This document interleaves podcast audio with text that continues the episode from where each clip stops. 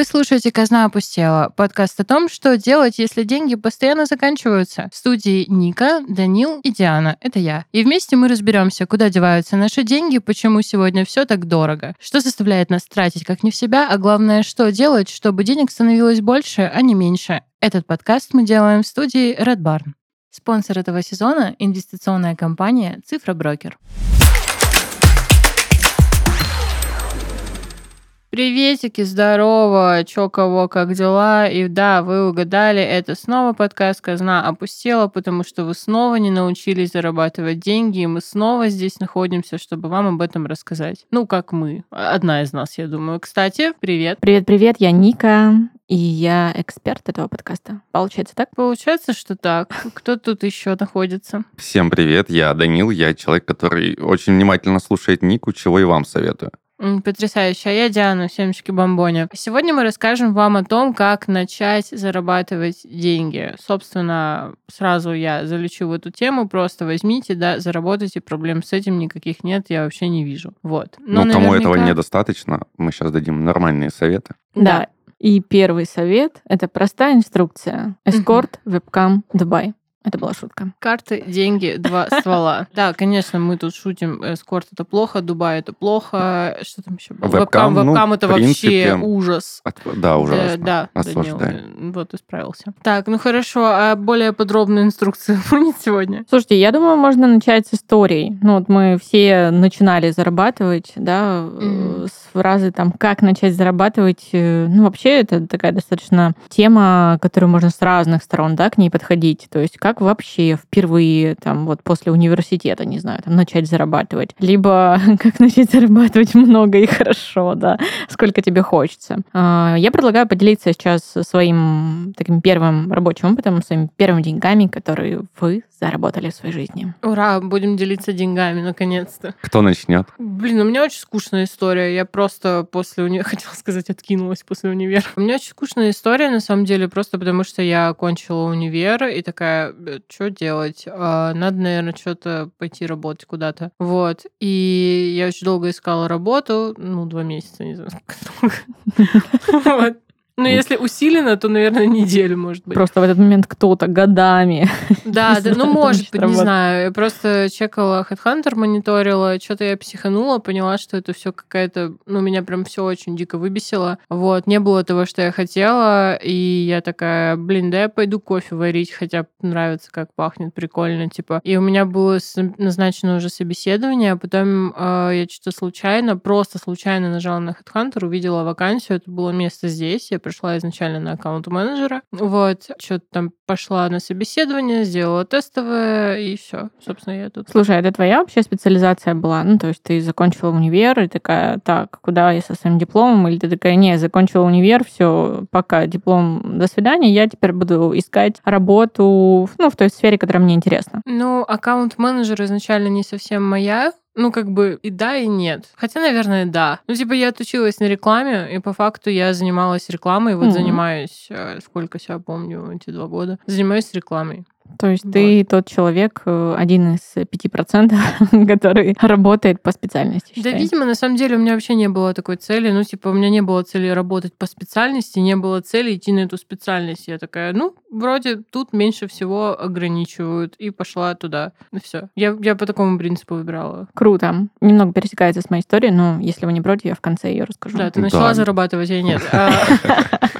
Окей. Как говорится, за 4 года университета ты можешь понять то, кем ты не хочешь быть. И просто постоять на курилке на входе. Это в идеале, да. Да. Ну, если ходить в универ. Но мы не курим, мы вам не советуем, если что. В принципе, это история про меня. Первое время, конечно же, я пытался работать по специальности. Я юрист по образованию, причем уголовно-правовая специализация у меня. Я даже два года отходил бесплатно помощником следователя по особо важным делам в Следственном комитете в ТОПСе. О боже, как серьезно все. Да, это... Особо важные дела это что? убийства, связанные с с преступлениями, совершенными лицами, либо малолетними, либо в отношении малолетних. Чаще mm, всего это изнасилование важно. и все такое. Коррупция. Вот. Наверное, зря я такую негативную тему поднял. Да, вот. да угадаю, почему ты не смог работать в этой системе. Нет, мне нравилось, я работал, я прям впахивал. Но если мне сейчас сказали бы, Данил, все, сейчас ты можешь официально устроиться, я бы сказал, не, спасибо. Я слишком начал ценить свое свободное время, потому что за два года в комитете у меня было два выходных. Первый я получил сотрясение мозга, и просто я не мог стоять на ногах, я падал. А второй выходной у меня был в честь моего дня рождения. Ну, это ж нормально. А, подожди, за два года? За два я года. Я думала, в неделю два выходных. А ну да, каждую неделю получаешь сотряс и празднуешь день рождения, пожалуйста. А, а что? Ну, что Очень много что? работы. И что? Я приходил... Вот в субботу и воскресенье было лайтово, потому что я приходил на работу не к 8 утра, как обычно, а к 10, но при этом задерживался также до часу, до двух ночи. Ну, мне друзья то же самое рассказывают, что система построена таким образом, что ну, людям внутри системы тоже достаточно тяжело работать. Да, бедолаги. Наверное, поэтому они серьезные, серьезные лица. Если говорить про деньги, которые я прям заработал официально, это, в принципе, тоже ДД, как ни странно, вот это вот. ДД, добрый день. Double Day, Red. Barn. Я mm-hmm. также случайно откликнулся на резюме продажник, как максимально далеко от того, чем я занимался раньше. Причем строчку из резюме про Следственный комитет я не убираю. Это к вопросу про то, что я стрессоустойчив. Я, в принципе, на собеседованиях так и говорю. Вот эта вот строчка в резюме лучше всего скажет о моей стрессоустойчивости. О том, что я подозрительный человек. Ну или так, да. Если вы меня не возьмете, я всех сдам. Кроме вас. Естественно. Ну что, Ника, теперь твоя очередь, давай историю. Ну, моя история такова.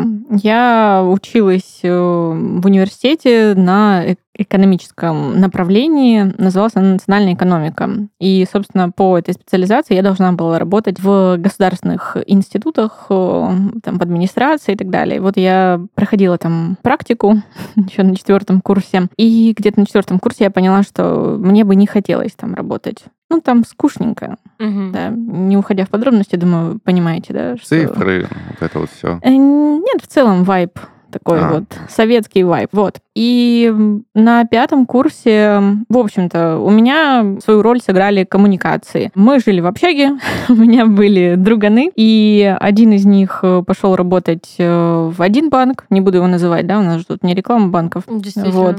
А другой пошел в другой банк. И вот я очень хотела пойти работать в тот первый крутой банк, но не получилось. А я говорю, устрой меня на практику. Вот. И у меня другой друган говорит, слушай, ну вот тут такая ситуация, что нам нужны свободные руки, человек, который улыбается, готов работать бесплатно. Я такая, привет, это я. Вот, я пришла к ним на практику, там был молодой коллектив. Э, ну, короче, было очень весело, круто и задорно. И я такая, ну, это вообще как бы это максимальный контраст с администрацией. И там было много и девчонок, и парней, как будто бы были ну, некие такие модели, ну, то есть у меня уже перед глазами, что человеку не обязательно сидеть там до 50 до 60 лет, чтобы дослужиться до какой-то должности или зарплаты, что достаточно молодые люди могут э, быстро и эффективно расти. Вот. Но была некоторая проблемка, у меня не было протекции. То есть у меня просто был как бы мой там друган, который вот привел меня, сказал, вот тут девочка, практикант будет работать. И дальше уже я сама там устраивала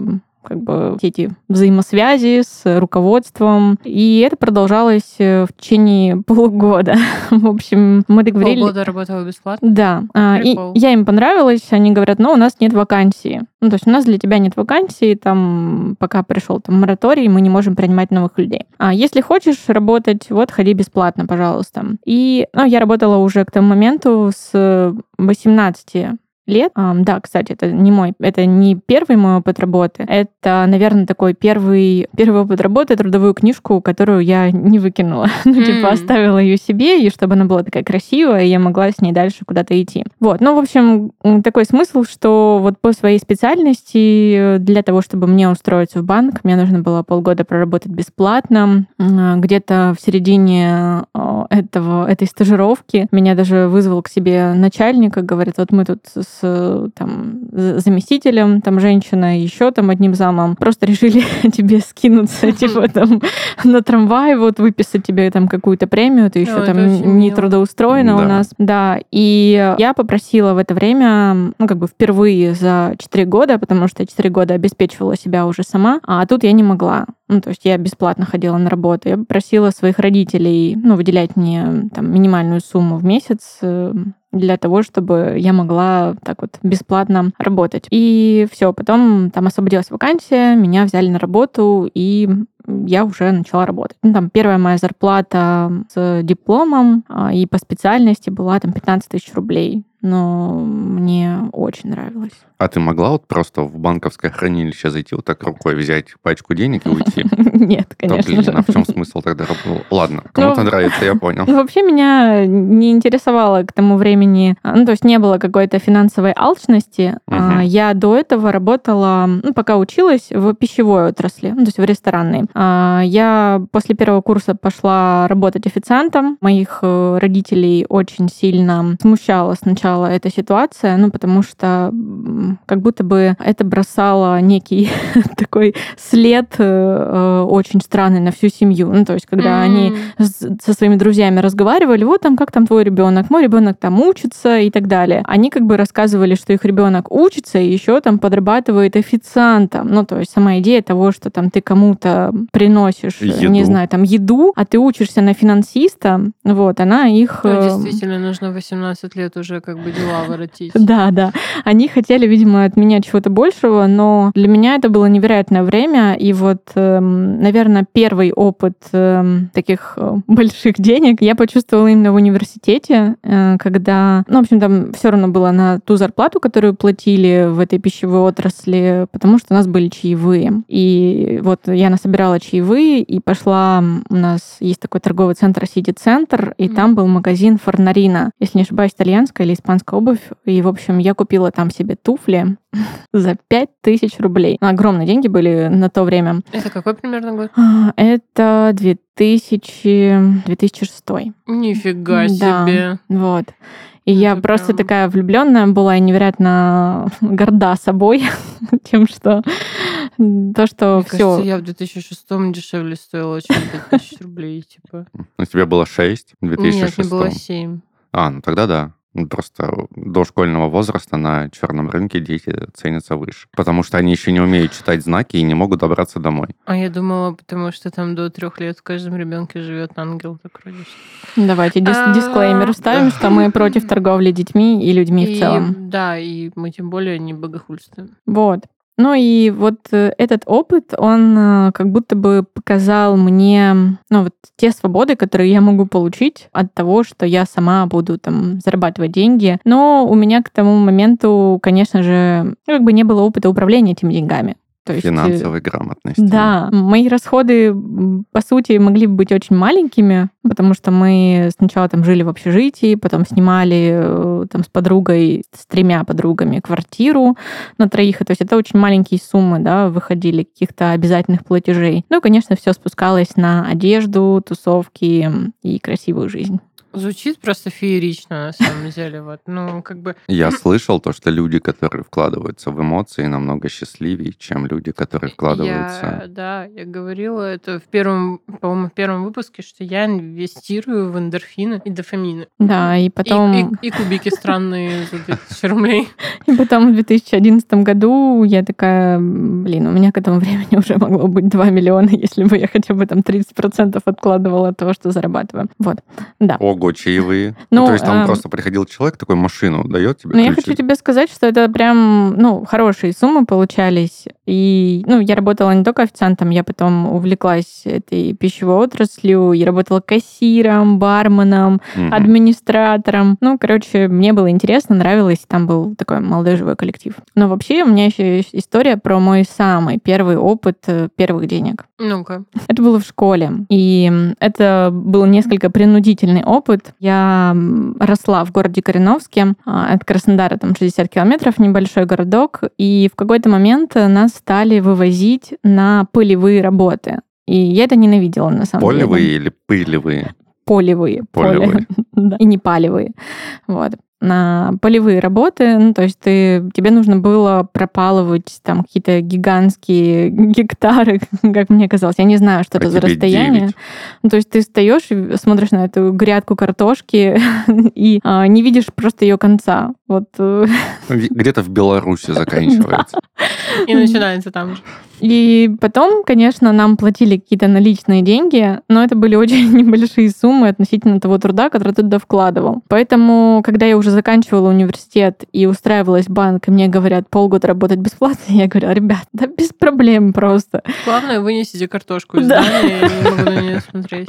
Главное, что мне не надо вот, ну, заниматься тяжелым физическим трудом. Я, знаете, что вспомнила? Я зарабатывала в первом классе. Я сейчас это поняла. Короче, в первом классе это был, наверное, какой год? 2005 или не в первом? Ну, короче, где-то в начальной школе. И что мы делали? Я еще несколько человек из класса. Тогда почему-то, не знаю, у нас в классе вся параллель вообще была повернута на сериале «Счастливы вместе». Mm. по ТНТ. И, короче, мы находили журналы, ну, типа, у родителей или еще где-то, вырезали оттуда их фотки, типа, актеров, которые, ну, как бы в роли, типа, и продавали их. Mm. Это типа какие-то журналы были, где там нужно было собирать это все. Нет, это, про, это просто вырезки из журналов. Мы просто продавали вырезки из журналов. Ну, типа, все такие, о боже, как классно. Еще я помню, продавали эти, короче, раньше были журналы, типа там, знаете, Мадагаскар вышел вторая часть, и там всякие наклейки, и там, короче, прикол в том, что ты покупаешь журнал, и потом ты покупаешь наклейки. Но какой именно набор, ну, типа, что будет на наклейках, тебе неизвестно. То есть это просто такой конвертик. А журнал заполнить надо. А журнал заполнить надо. И это придумала я, кстати, я считаю, это самая моя гениальная идея. Понятно, что когда ты их покупаешь, у тебя по-любому будет несколько совпадений, ну, то есть несколько одинаковых наклеек. Да, да. И я перепродавала эти наклейки просто. Это очень круто. Дорога. Ты можешь э, прочитать книгу Теодора Драйзера «Финансист» называется. Mm-hmm. Вот ваш путь с главным героем очень похож. Он этом. тоже перепродавал наклейки Мадагаскара? Да, но он мыло перепродавал, но это тоже был путь э, будущего и, финансиста. И последнее, что вспомнила, он это очень тупое, это типа мне было пять лет где-то. Нам с братом давали деньги, и, ну, короче, мне давали, я помню, рублей 20-30, а брату 50, ну, типа, целой этой штукой, потому что он старше. И я Ты один у него раз отрезала? сказала... Нет, я один раз ему сказала, что, типа, слушай, у меня три бумажки, а у тебя одна, у меня больше, чем у тебя. И он такой, м да, у тебя больше. И я просто менялась, и у меня было 50 рублей, у него 30. Больше не значит умнее, как мы выяснили. Старше тоже не значит умнее, как мы выяснили. Слушай, ну это... Все, на этом все. Это уже первые финансовые махинации. Но я сейчас справилась, честно. Больше так не делаю. У меня брат поступал похожим образом по отношению ко мне, когда он что-то хотел попросить у родителей, он знал, ему откажут. Он старший, ему говорили, вот лето, иди работай. Ну, кто из парней Четыре летом... года. Да. А мне минус три. Он подходил ко мне, убеждал меня то, что то, что хочет он, просто жизненно необходимо для меня. И я подходил к родителям, строил... Просил? Да, щенячьи глаза кота из Шрека, и они такие, ладно, тебе мы купим. И, соответственно, я не понимал, как играть в PlayStation, ну, потому что я еще зачем, лодку плохо зачем мне держу. футболка размера L? Да, да, да. Ты просто сидел рядом и смотрел? Ну, сначала да, потом я захотел попробовать, и поэтому брат давал мне не подключенный к приставке джойстик. Боки. И он тебе еще такой поворачивался и подмигивал. Ну, я же говорил, что будет круто и весело, да? Да, я, не, я просто жал на кнопки и иногда даже побеждал. Ну, Прикольно. Ну, не я, получается. Ну, получается, что так. Кто-то побеждал в игре, кто-то по жизни. Кто это? Слушайте в следующем выпуске. И ставьте лайки этому. Так, ну, а если уже отойти все-таки от наших всяких историй, у кого-то успешных, у кого-то... Как у нас с тобой, Диана. Да, да нет. Как все-таки взять и начать зарабатывать? Как вот нужно встать, нужно сходить на тренинг, нужно какие-никакие аффирмации почитать, таксовать для души и параллельно что-то с офшорами делать. Что же нужно делать, Ника? Просто кайфовать. Класс. Э, это был подкаст «Казна опустила». Слушай, ну вот наши истории, они, если ним как бы присмотреться так поближе, а, можно заметить э, очень схожие элементы, да. Для того, чтобы получить, э, да, там, первую работу или какие-то навыки, нам нужно было взамен что-то предложить. Ну, то есть, когда мы говорим о том, как начать зарабатывать, мы говорим о двух понятиях. Цена, да, и ценность. Если ты хочешь получить какую-то ценность, ну, например, в виде новой работы, на которой тебе будут платить деньги, ты должен заплатить какую-то цену. Вот. Ну, как в моем примере, либо тебе нужно горбатиться на поле с картошкой, если ты не можешь предложить какого-то специального навыка, да, ну, либо у тебя нет там социальных связей, либо, как э, в моем втором случае, в работе, не знаю, там в ресторанной отрасли, ну, я тоже там использовала некоторые хитрости и предприимчивость, и навыки коммуникации. У кого эти навыки были больше, они получали и зарабатывали больше денег. Ну, тебя просто могли там даже не взять на такую работу, если ты плохо умел говорить. Ну, то есть все, что требовалось вот в этой работе, это уметь говорить. И, ну, конечно, вовремя выносить подносы с едой там или хорошо... Уже сложнее. Или хорошо и быстро готовить какие-то коктейли. Ну, то есть, да, понимаете, что это такие навыки, которые ты быстро обретаешь. Быстро обретаешь навыки. Это значит, что ну, как бы тебе заработную плату за выполнение этой работы будут платить соответственно. Те навыки, которые более сложные, ну, то есть, э, если тебе, если ты приходишь к работодателю и ты готов предложить в виде цены, да, какой-то объем своей квалификации, уже имеющийся, либо опыт, либо, не знаю, ну, там в университете тебя хорошо готовили, что смешно, вот, то ты можешь уже сразу же рассчитывать на какой-то больший объем заработной платы и большую цепочку перспектив.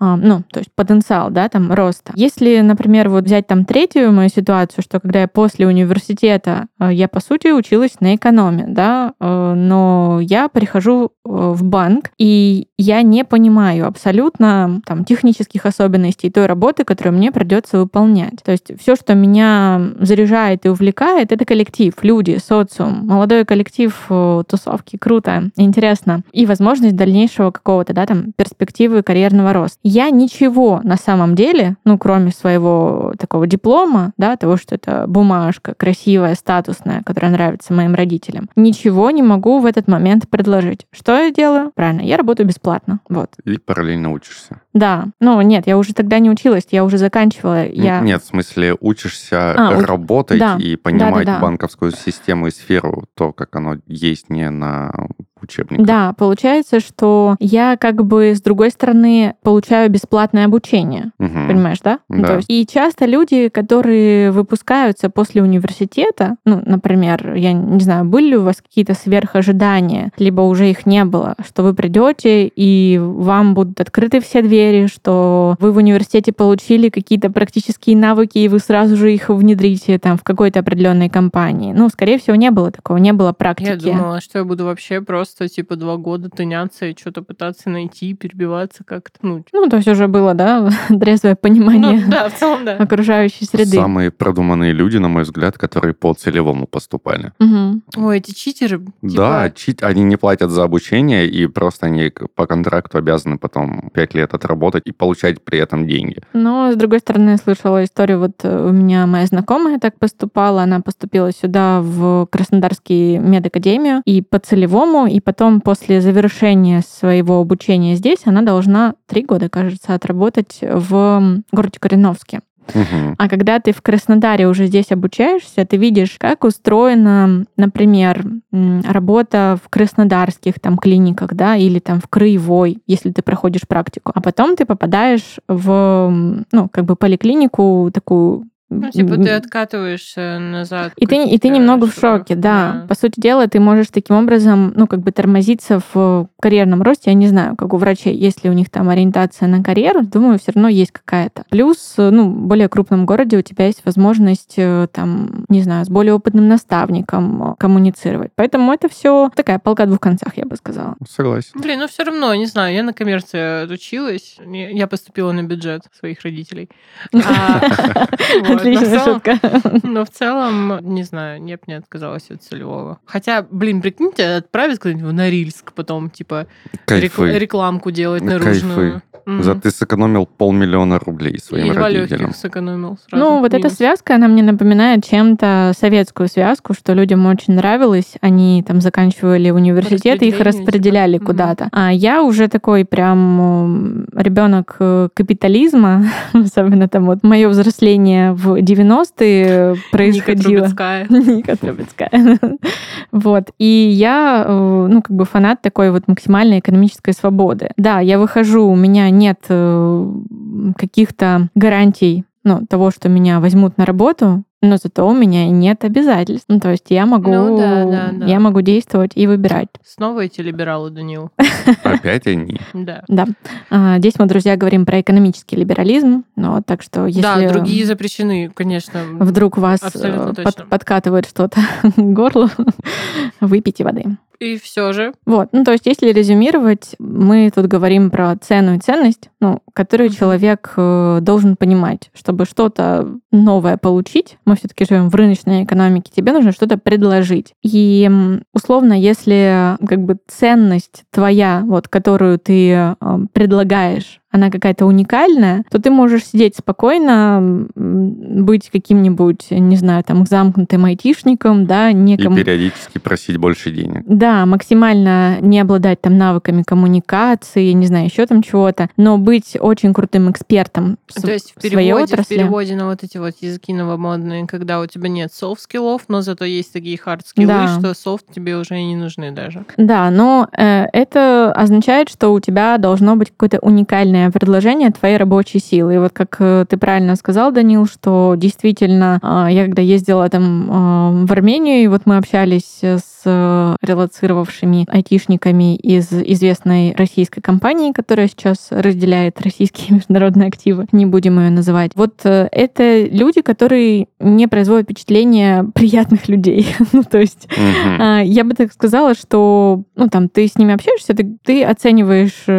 что они уверены в себе, где-то они там могут быть заносчивы. Ну, вот мы там с, тремя ребятами пообщались, я не хочу делать такую сверку по всем, но смысл в том, что люди очень-очень уверенно себя чувствуют и ощущают... Короче, не знают себе цену. Герои в интернете. Да. Их, по сути дела, не волнует э, там белые, красные, зеленые, там еще какие-то там общесоциальные проблемы. Их волнует только будет ли, не знаю, там в Малайзии, например, куда они эмигрируют, хорошая медицинская страховка. Ну, то есть это совершенно другой уровень э, интересов и проблем, скажем так. Угу. А вот если ты не обладаешь каким-то уникальным навыком, за который рынок тебе готов сейчас хорошо платить, то тут тебе нужно уже подключать, э, может быть, и soft skills. Потому что что? Потому что высокая конкуренция же, наверное. Да. Вот.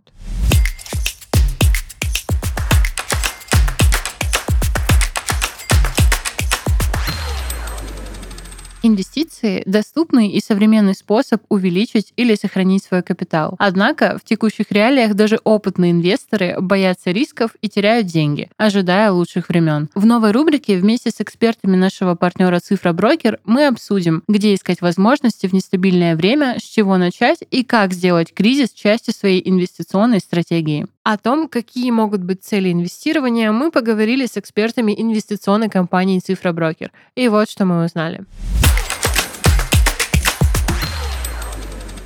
Идея об инвестировании должна появиться, когда есть свободные денежные средства. Тогда и станут доступными три основных варианта, как можно поступить с этими деньгами. Сохранить, накопить или приумножить их. Сохранить и накопить — это варианты, при которых удается получить небольшой, но стабильный доход. Например, можно открыть банковские депозиты или инвестировать в облигации со стабильным невысоким процентом. Однако по другому сценарию сохранение средств может привести к отсутствию дохода. Например, деньги могут находиться под подушкой, что с одной стороны ликвидно, ликвидно и сохранно, а с другой неразумно, так как средства теряют свою покупательную способность под воздействием инфляции. Вариант приумножения ставит перед собой другую задачу, а именно значительное увеличение прибыли. Эту цель позволяет реализовать огромный арсенал инструментов, начиная от акций и заканчивая деривативами. Помните, высокая доходность всегда коррелирует с высоким риском, который необходимо контролировать, например, диверсификация активов. Открыть брокерский счет, чтобы начать инвестировать, поможет наш спонсор Цифра Брокер. А чтобы получить больше экспертных комментариев об инвестициях, слушайте подкаст «Казна опустела». Цифра Брокер — это новый бренд инвестиционной компании Freedom Finance, одного из крупнейших российских брокеров с почти 15-летним опытом работы. Компания обладает профессиональной командой с глубокой экспертизой в фондовом рынке и готова предложить клиентам лучшую поддержку опытных консультантов и аналитиков, уникальные инвестиционные продукты и персональное сопровождение. Здесь вы сможете выбрать среди уже готовых и проверенных идей для инвестиций, обсудить свои финансовые цели со специалистами компании, а также открыть брокерский счет бесплатно. Цифра брокер поможет определиться со стратегией, инструментами инвестирования и грамотно сформировать портфель, устойчивый к рынку и другим возможным событиям. Для того, чтобы начать, достаточно оставить заявку на открытие счета по ссылке в описании выпуска. Развивайте свою финансовую осознанность вместе с подкастом «Казна опустела», а о вашем капитале позаботится цифроброкер. Цифроброкер. Все в цифре.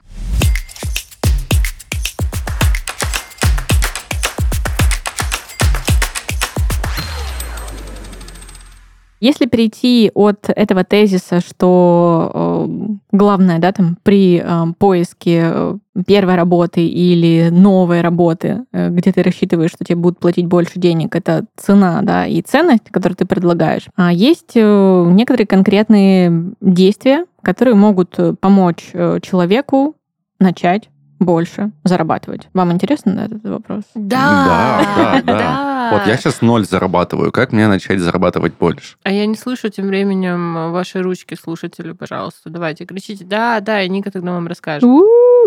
Итак, как начать больше зарабатывать? Я, как всегда, люблю все структурировать, поэтому разделим э, этот блок э, на два.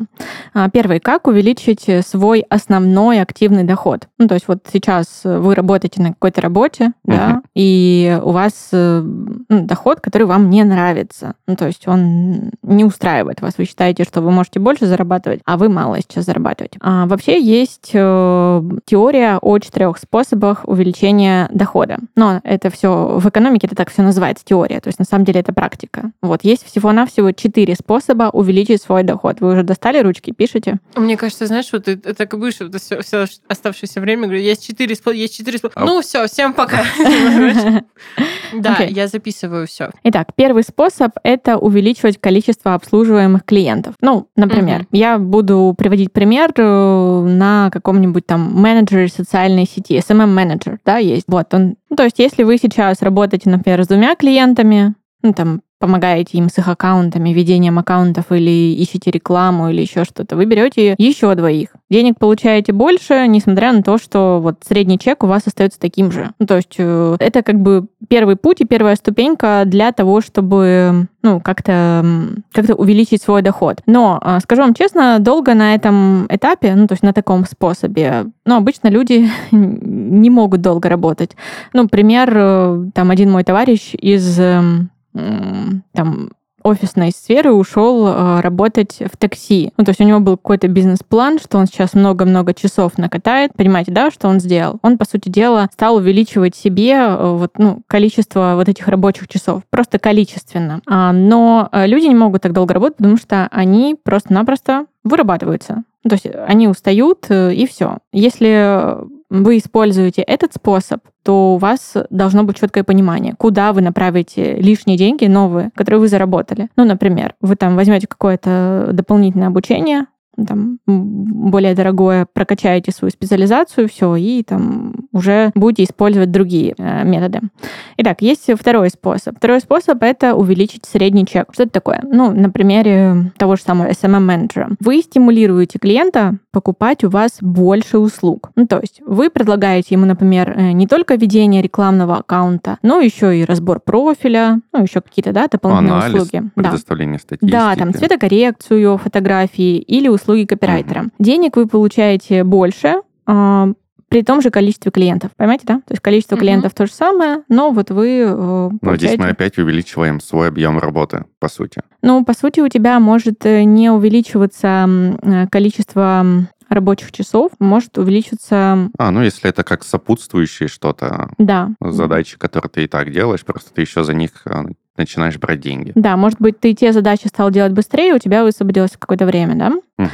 Вот. Третий способ — это увеличить частоту сделок в расчете на одного клиента. Вот иногда второй и третий путают, но они абсолютно разные. Как э, воспользоваться третьим способом? Вы побуждаете клиента чаще покупать именно ваши услуги. Ну вот, например, ты рекламой занимаешься, у тебя есть э, какие-то уже ну, рекламодатели, да, определенные. Mm-hmm. И э, там за счет повышения чего? За счет повышения там качества или какого-то индивидуальности предложения. Ну, например, вы прекрасно там развили навык делать креативные сторис или рекламные макеты, или там сайты, лендинги. Угу. Нормальные, да, слова? Да, Я использую да, всем понятно. Только на таких Супер. Не разговариваю. А, вы предлагаете клиенту купить серию макетов со скидкой. Угу. Вот. И, получается, даете ему персональную цену. Таким образом, закрепляете его вот за собой. Денег вы получаете больше при том же количестве клиентов и как бы незначительном снижении цены. Угу. Понимаете, да? да? Фишка в чем? Пока плюс получаемой информации в том, что ее можно наложить на, в принципе, любую профессию. Да,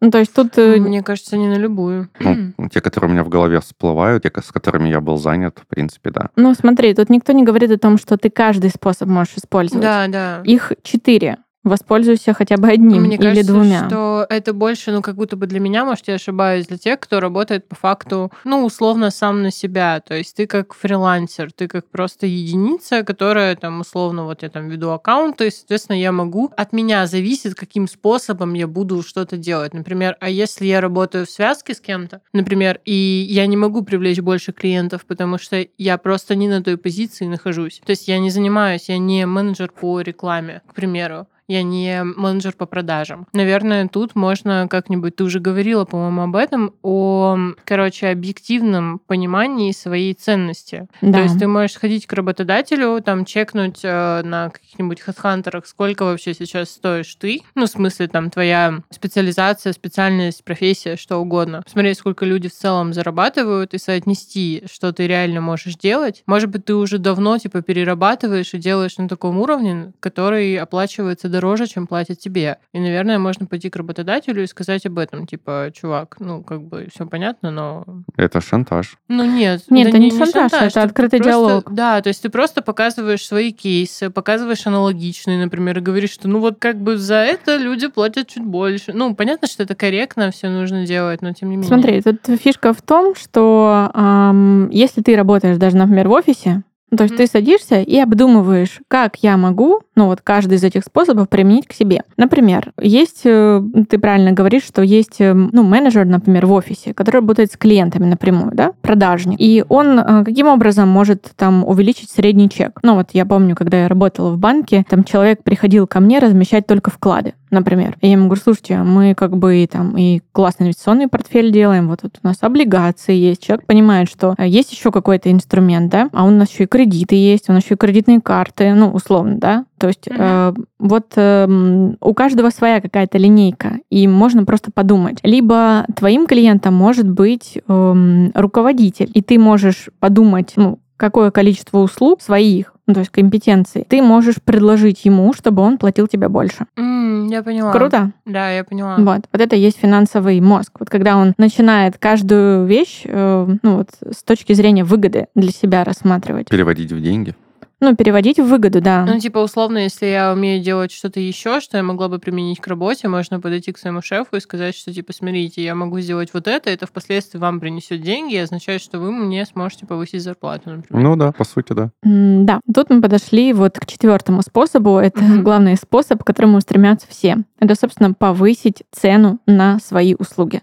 Получается, что количество клиентов у вас тоже, да, угу. эм, там средний чек может быть там тем же, частота сделок может не увеличиваться, но просто ваша квалификация оценивается уже настолько высоко, что за нее готовы платить а, большую сумму. Здесь mm-hmm. мы говорим про уникальность э, квалификации. То есть, если это какой-нибудь там крутой продажник, который делает X2 вместо э, обычного плана или X3 или X5, то тогда уже рынок как бы гонится за ним, и как по сарафанному радио его стремятся переманить к себе. Либо если это там крутой копирайтер. Ну, в общем, это вопрос, вот четвертый пункт, это всегда про квалификацию. Если человек говорит, что там мне мало платят, ну, как правило, он э, использовал какой-то один способ из всех. Чаще всего люди пользуются первым, когда увеличивают просто количество да, клиентов, количество рабочих часов, и они выгорают все. Mm-hmm. Вот. А по сути их, э, их намного больше. Вот. Четвертый самый крутой, и его можно достигнуть только повышением своей квалификации и тем, что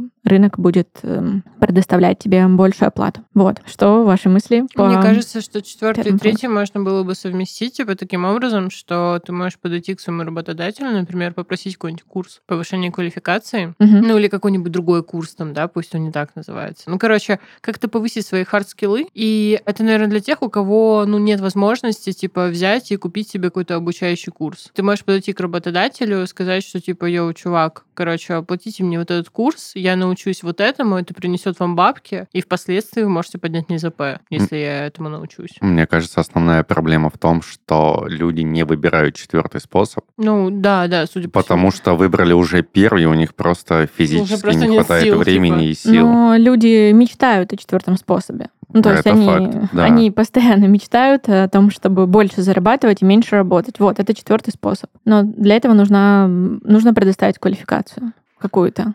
Для этого нужно работать не над проектами, а над собой. Да, то есть прокачивать себя. Вот на этой потрясающей совершенно ноте, да, мы советуем вам работать над собой и больше зарабатывать, если что.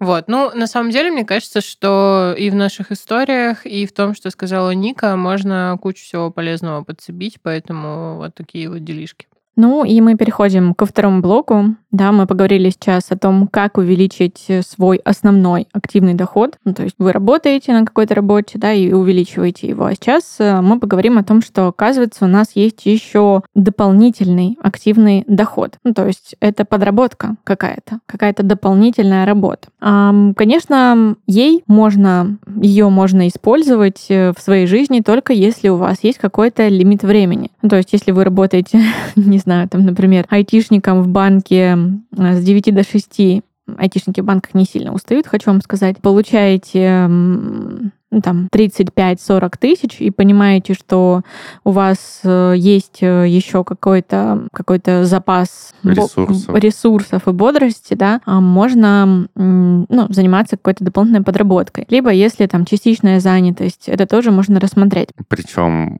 отличное предложение для айтишников. Основные клиенты, а, находящиеся за рубежом, у которых высокий средний чек по трудочасу, как раз-таки после шести вечера по МСК только начинают выходить на связь и раздавать заказы на вот такую вот подработку для вас. Um, да, ну, а, в общем-то, это как бы такое базовое представление, что все люди, которые связаны с IT, они там круто и много зарабатывают, но нет, это заблуждение. То есть... Ну да, э, учителя информатики Да, явные примеры. Ну и в том числе среди моих знакомых много ребят, э, которые просто годами сидят на одной и той же работе, а вот получают свою какую-то фиксированную небольшую даже заработную плату, которую им ну, не хватает, да, там на, на все в жизни, чтобы чувствовать себя круто и классно, но ничего не делают и даже не занимаются дополнительной подработкой. А если порекомендовать, да, какие-то дополнительные сервисы, сервисы для размещения своих услуг, ну, по э, тому, чтобы вас находили люди,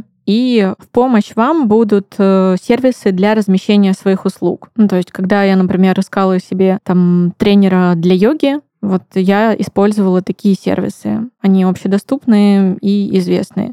А, когда я себе искала юриста по семейным делам, вот, я тоже использовала такой а, сервис. Достаточно было на юрфак на третий курс прийти, там бесплатно можно было 15 консультаций получить. Вот видишь, а я не знала. Вот тоже такой вот лайфхак. В общем-то, очень много на самом деле э, таких дополнительных, эм, дополнительных профессий, которыми можно совмещать с основной работой там няня, сиделка, сторож, гардеробщица, не знаю, помощница по выгулу собак. Ведущий подкастов. Ведущий подкастов, да. Продажа изделий собственного изготовления, не знаю, какая-то сборка изделий, сметное дело, да, бухгалтерия. Это ну, очень такая распространенная вещь. Комментатор на сайтах из уже таких современных моментов. Ну и удаленные, конечно, профессии. Копирайтер, дизайнер, вот технический специалист. Это я сейчас перечислила всех людей, которые есть в моей команде, и они все у них у всех э, есть основная работа. То есть, например, мой дизайнер — это действующий экономист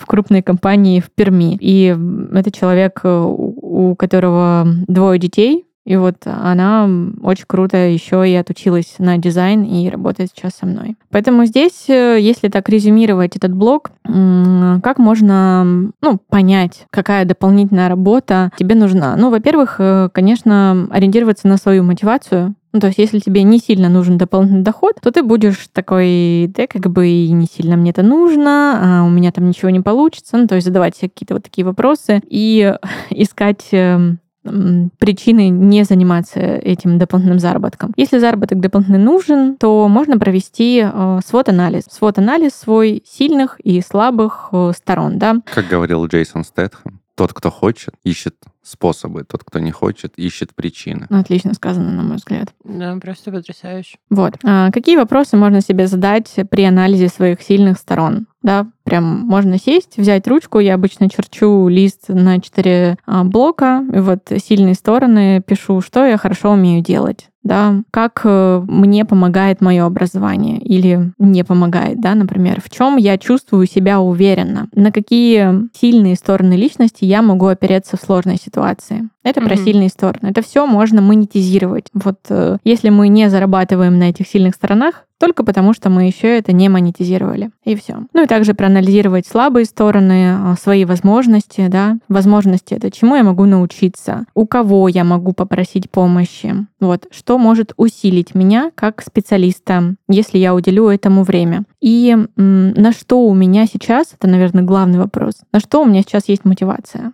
Это глубокие, хорошие вопросы над которыми, ну, я не могу дать ответ прямо сейчас. Мне нужно время действительно подумать пару вечеров. Ну что, мотивация есть? Деньги. И это тоже может быть мотивация, действительно, да. Ну, блин, не прям такие деньги, но есть какая-то ну, великая цель за деньгами, конечно. Конечно, вот, но в любом случае. Ну, типа, мне кажется, можно... Э, даже, знаете, мне кажется, деньги — это плохая мотивация. Типа, хорошая мотивация — это, там, не знаю... Купить что-нибудь за деньги. Путешествовать, да, да, да. И потом ты просто просто ты этого очень сильно захочешь и поймешь, что типа, ну, блин, чтобы достигнуть этой цели или желания, тебе нужны деньги. А мы рассказали, как начать зарабатывать больше. Хорошая мотивация — это большие деньги. Просто что за восхитительные люди со мной в студии сидят. Я считаю, что мы феерично просто заканчиваем этот выпуск. Я правильно поняла? Да. Ну, просто так. превосходно, ребята. Вот видите, всего один выпуск, да, вот тут сейчас мне тут... Вот, ну, в общем, 50 минут просто чистых экспертных советов, как заработать. Я надеюсь, как зарабатывать больше, как начать зарабатывать. Вот, наверное, если резюмировать, то соотнесите свою, в общем-то, ценность, а, поймите ваши сильные и слабые стороны, сильные монетизируйте, слабые устраните, что-нибудь с ними сделайте, например, чтобы монетизировать и превратить в сильные, и ищите, ищите возможности. Да, возможности часто лежат у нас под рукой, мы можем просто протянуть руку и взять их. Да, а не причины, как говорил Джейсон Стэтхэм.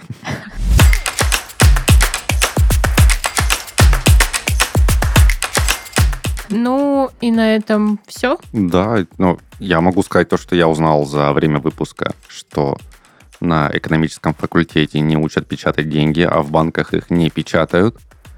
Ну, спасибо, ты разочаровал сейчас всех просто. Ну, простите, но пора уже повзрослеть. Но если вы отучитесь на каком-нибудь типографском деле, возможно, там вас научат печатать деньги. Но это не точно. Скорее всего, нет. Дружите в этом случае с какими-нибудь хорошими юристами. Есть еще художественные школы. Там, может быть, научат рисовать. А вообще дружите с головой, э, котятки, и все будет хорошо. Вот. Так что все. Всем спасибо. Данил. Я прощаюсь со всеми. Ника. Прощаюсь с вами, ребят. Больших вам денег. Пока!